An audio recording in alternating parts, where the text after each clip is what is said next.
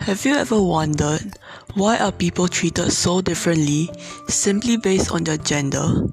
For today's podcast, I will be talking about gender inequality. However, it is not gender inequality against women, but against men.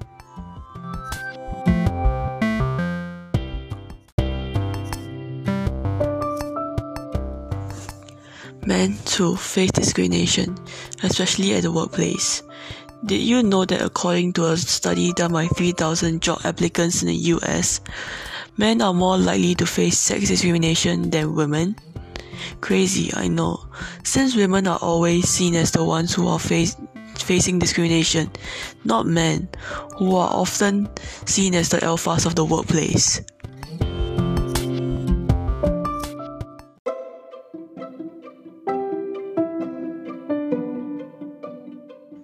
Speaking of alphas, one very common stereotype about men is the alpha male stereotype.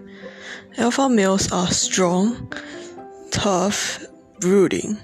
Most importantly, they have to be cold, muscular, and closed off. This is ridiculous since not all men are like that. Besides, forcing them to always be cold, emotionless creatures is equal to taking away their humanity. Why has men showing their emotions become a sign of weakness when it is just them being human?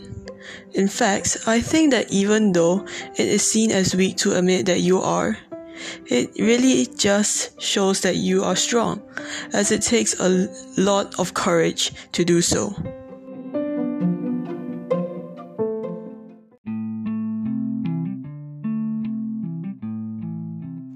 These unhealthy stereotypes are terrible for men because not only do they create a toxic standard that men struggle to reach, it also strips them of their humanity, which is something that no human being should ever have to go through.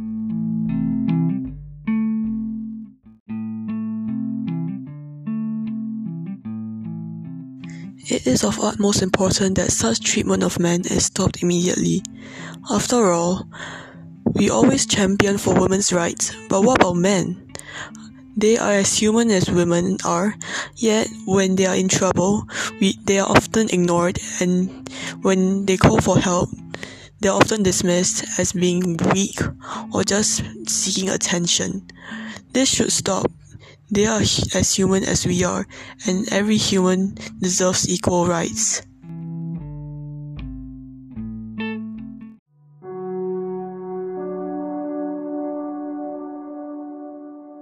Every human being deserves to be treated fairly, and men are not exempt from that. They deserve respect as women do. They should be treated as humans and seen as actual people, not just as cutouts of unhealthy stereotypes. We can make a change by treating them as such, not just seeing them as stupid labels or anything like that.